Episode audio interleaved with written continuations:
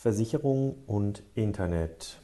Cuvades, Allianz, AXA, Hook und HDI.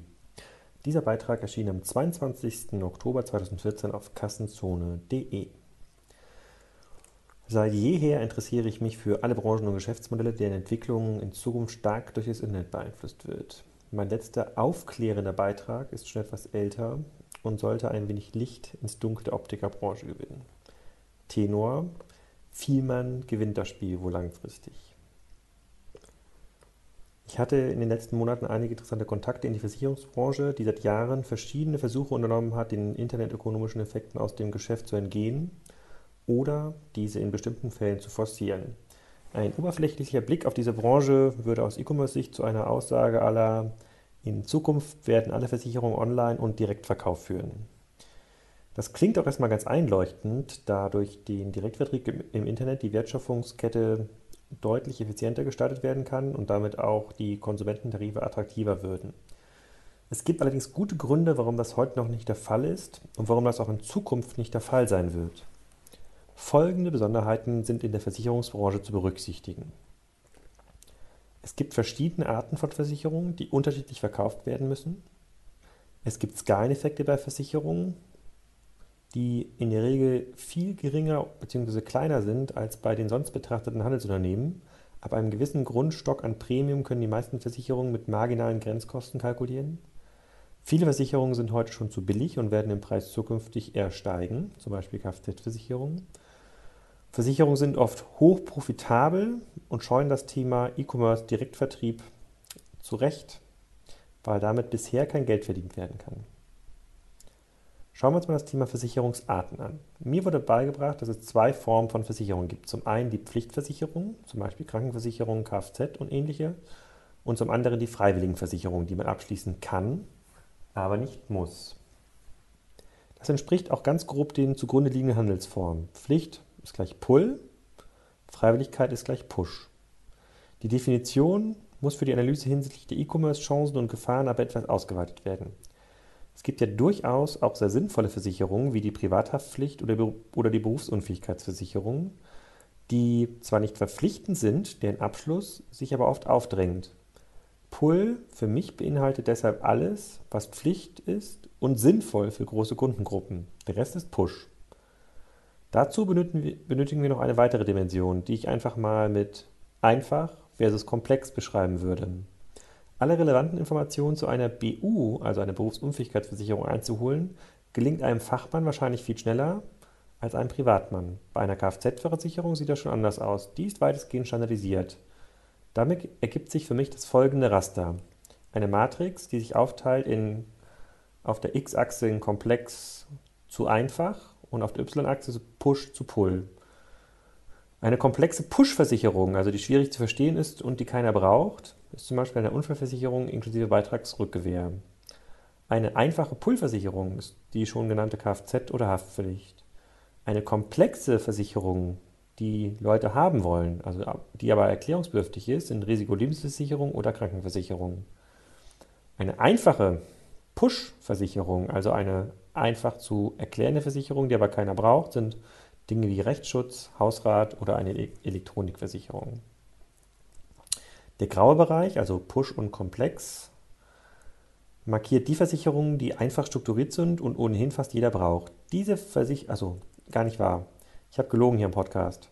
Der hellgraue Bereich ist hier einfach und Pull, also Kfz und Haftpflicht. Diese Versicherungen lassen sich schon heute hervorragend über das Internet verkaufen und nicht umsonst beklagen die Versicherer hier einen besonders hohen Margenverfall und teilweise sogar die Abkehr von der Direktversicherung, wie der Gotha-Chef Eichmann kürzlich offenbarte. Deutlich schwieriger ist es mit den beiden roten Bereichen.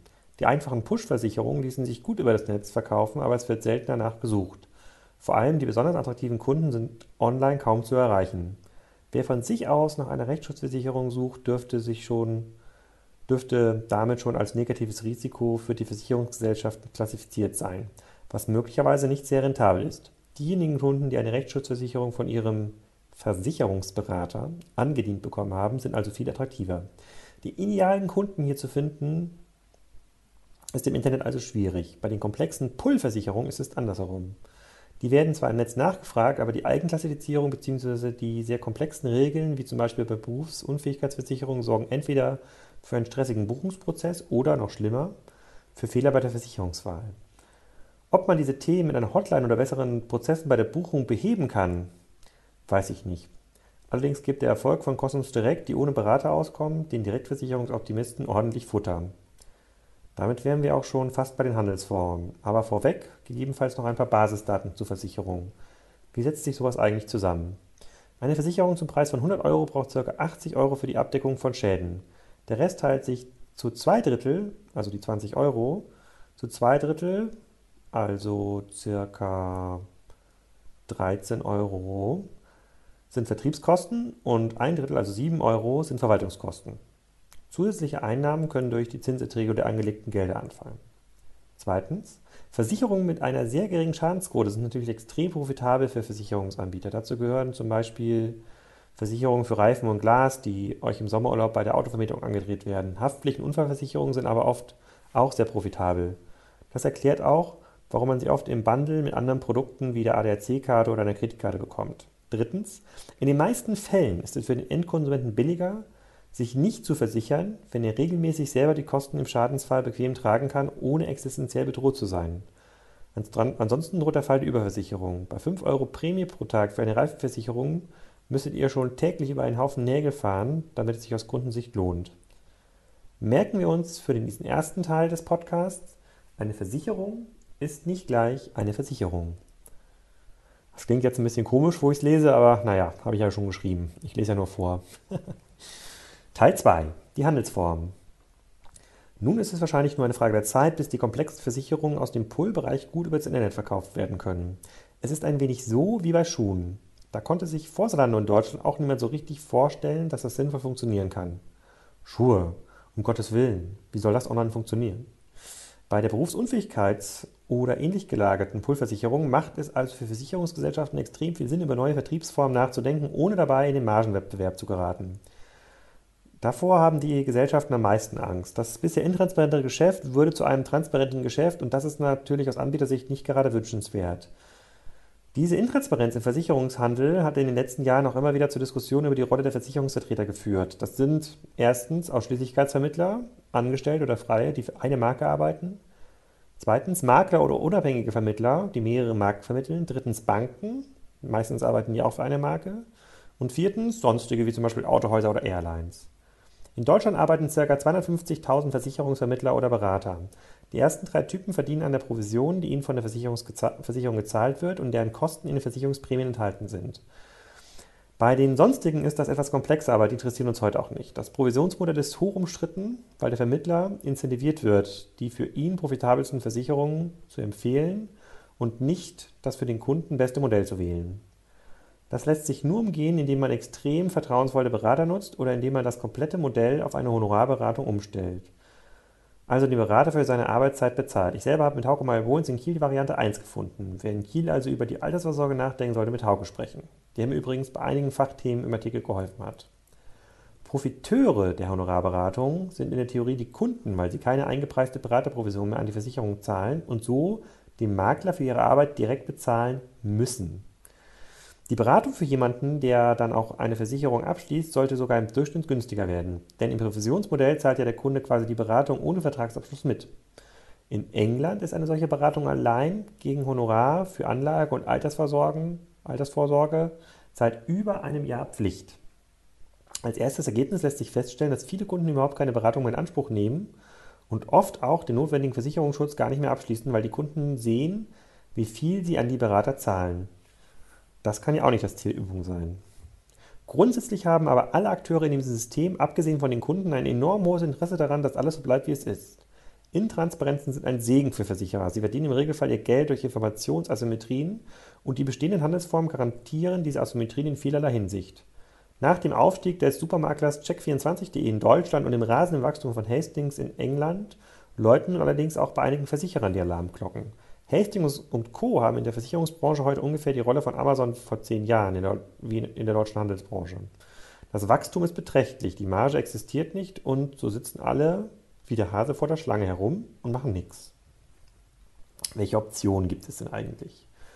Grundsätzlich kann ich die Haltung in den Vorstandsetagen gut nachvollziehen. Es ist überhaupt nicht sexy, ein 10% plus X Margengeschäft gegen ein 0% minus X Margengeschäft einzutauschen.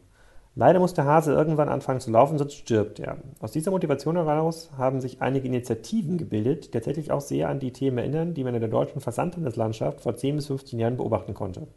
Leider wird dabei das Internet oft mit einem reinen Vertriebskanal verwechselt und grundsätzliche Fragestellungen können so ignoriert werden. Macht unser Geschäft für den Kunden so in 10 Jahren noch Sinn? Könnte eine dieser Fragen sein. Neben den klassischen Strategien versuchen sich Versicherer nun allerdings auch an den hippen Inkubatoren. Die Allianz hat sich den Digital Accelerator aufgebaut, der sich zur Aufgabe gemacht hat, neue Geschäftsmodelle für die Allianz zu finden und diese innerhalb der Allianz zu verankern. The Allianz Digital Accelerator builds new business models for Allianz and accelerates their execution and implementation within Allianz to ultimately better serve and build value for our customers. We are a brand new organization currently headquartered in Munich. Our team of experienced business and engagement managers work with you to identify, explore, and implement opportunities and projects impacting our core business to help improve the experience and lives of our customers. It's our goal to assure speed in implementing our joint business model, leveraging Allianz Global Scale. Die Bezeichnung Accelerator ist aus meiner Sicht etwas unglücklich gewählt, weil es für, den, für mich eher aussieht wie ein relativ unabhängiger Bereich bei der Allianz, der den Zugang zur Allianz für neue Unternehmen vereinfacht. Ob da wirklich neue Unternehmen inkubiert bzw. beschleunigt werden, wage ich zu bezweifeln. Als Andockstelle macht das aber sehr viel Sinn, wenn man sich die bürokratischen Strukturen bei Versicherern anschaut. Bis man da einen Termin mit dem richtigen Ansprechpartner gefunden hat, ist das Startup schon wieder vom Markt. Ein Schritt weiter geht die AXA-Gruppe mit dem AXA Lab in San Francisco. Analog zur Springer Reisegruppe versucht die AXA vor Ort näher an den Trends zu sein, um sie dann in die AXA hineinzutragen. Der Schritt wäre allerdings sinnlos, wenn nicht wesentliche AXA-Vorstände regelmäßig vor Ort sind, um die Themen voranzutreiben. Wenn das nicht der Fall ist, dann ist der Ansatz der Allianz wohl sinnvoller. Laut Pressepaper soll das Lab Folgendes tun. Connect AXA with leading companies in the technology industry that have the potential to become business partners for the company's global marketing and distribution teams. Zweitens, detect emerging trends that can be leveraged for the benefit of our clients, as well as identify startups and new talents. Drittens, foster the, foster the digital culture within the group by developing new training to be organized in Silicon Valley. Viertens, launch pilot digital initiatives before any rollout in other countries. So stellen sich Konzerne das Thema Digitalisierung also vor. In der Regel läuft es aber nicht so, weil der Engpass nicht neue Ideen sind, sondern hemmende Strukturen in der Zentrale. Die alten Hasen bleiben lieber vor der Schlange sitzen, was aus der Perspektive einzelner Vorstände der klügste aller Wege ist. Die Gefahr, sich in neuen Projekten zu verbrennen, ist viel größer als die Chance, neue Geschäftsmodelle zu finden. Sehr gut für die Schlange. Je länger ich darüber nachdenke, desto unwahrscheinlicher erscheint mir die Gründung von etwas Disruptiven aus dieser Ecke. Versicherungsvorstände dürften zu den risikoaversesten Menschen der Welt gehören. Der Accelerator-Geschäftsführer der Allianz, Sebastian Sieglerschmidt, hat vor einer Woche getweetet, dass er sich nicht erklären kann, warum niemand eine neue Versicherung gründet. Er hat getweetet, Why does nobody start a new insurance company? Are incumbents offers Incumbents offers perfect, perfect already? No. Tja, warum eigentlich? Sicherlich ist es etwas schwieriger, als sich ein neues Lieferdienstgeschäftsmodell aufzudenken, aber der Markt schreit geradezu nach neuen Anbietern. Es muss ja nicht immer das No-Frill, Low-Cost-Modell aller Hastings sein. Essentia schreibt dazu in einer Studie, der Jahresabsatz von Sach- und Unfall- und Lebensversicherungen über digitale Kanäle könnte in Europa bis 2016 auf 25 Milliarden Euro ansteigen. Dies entspricht mehr als einer Verdopplung des Niveaus des Jahres 2012. Zu diesem Ergebnis kommt eine Studie des Managementberatungstechnologie- und Outsourcing-Dienstleisters für die verantwortlich von 78 führenden europäischen Versicherern befragt wurden. Demnach wird der Anteil digital vertriebener Policen von 11% in diesem Jahr auf bis zu 18% des Neugeschäftsvolumens bis 2016 steigen. Versicherer beginnen zu realisieren, dass der Weg in Richtung Digitalisierung mit zahlreichen Herausforderungen gepflastert ist. Von der Überwindung interner Beharrungskräfte bis hin zu aufkommenden externen Risiken, sagt Christian Richter. Um den Nutzen der Digitalisierung zu maximieren, müssen die Unternehmen ihre Perspektive wechseln und statt ihrer Produkte den Kunden und dessen Bedürfnisse in den Fokus nehmen. Denn genau dies macht die Gefährlichkeit neuer Wettbewerber aus. Die stetige Verbesserung der Kundenerlebnisse ist Teil der Unternehmens-DNA dieser neuen Wettbewerber und genau dies ist auch die strategische Waffe im Kampf um Marktanteile im Versicherungsvertrieb. Soweit das Zitat aus der Studie. Festzuhalten bleibt, dass sich klassische Versicherungsunternehmen davor hüten werden, ihr hübsches und profitables Geschäft in einen Commodity-Wettbewerb im Internet umzuwandeln und damit ihre eigenen Margen plus die der Wettbewerber zu zerstören. Grundsätzlich haben alle Player erstmal ein großes Interesse daran, dass alles so bleibt, wie es ist. Wahrscheinlich bleibt, sogar, wahrscheinlich bleibt das sogar, bis Google und Amazon anfangen, in dem Bereich eigene Produkte zu entwickeln. Die wissen ohnehin mehr über die Risikoklassifizierung ihrer Kunden, als Versicherer je wissen können. Für Startups ist dieser Bereich schwer zu knacken, weil die Hürden für eine Versicherungslizenz recht hoch sind und neue Unternehmen noch keine Querfinanzierung aus den Kapitalerträgen einpreisen können. Aber ab 20 bis 50 Millionen Euro Investment kann auch hier auf der grünen Wiese alles erreicht werden. Welche Strategien die Versicherungsunternehmen noch verfolgen können, das war auch Thema der K5 Cruise. Tja, dieser Beitrag hat ähm, auch zu spannendem Feedback geführt und äh, insbesondere von auch neuen Kommentatoren auf, dem, äh, auf Kassenzone, äh, die sich bisher im Bereich Versicherungsverkauf hervorgetan haben. Und ähm, da würde ich vielleicht nochmal einen Kommentar, der es ganz gut zusammenfasst, vorlesen.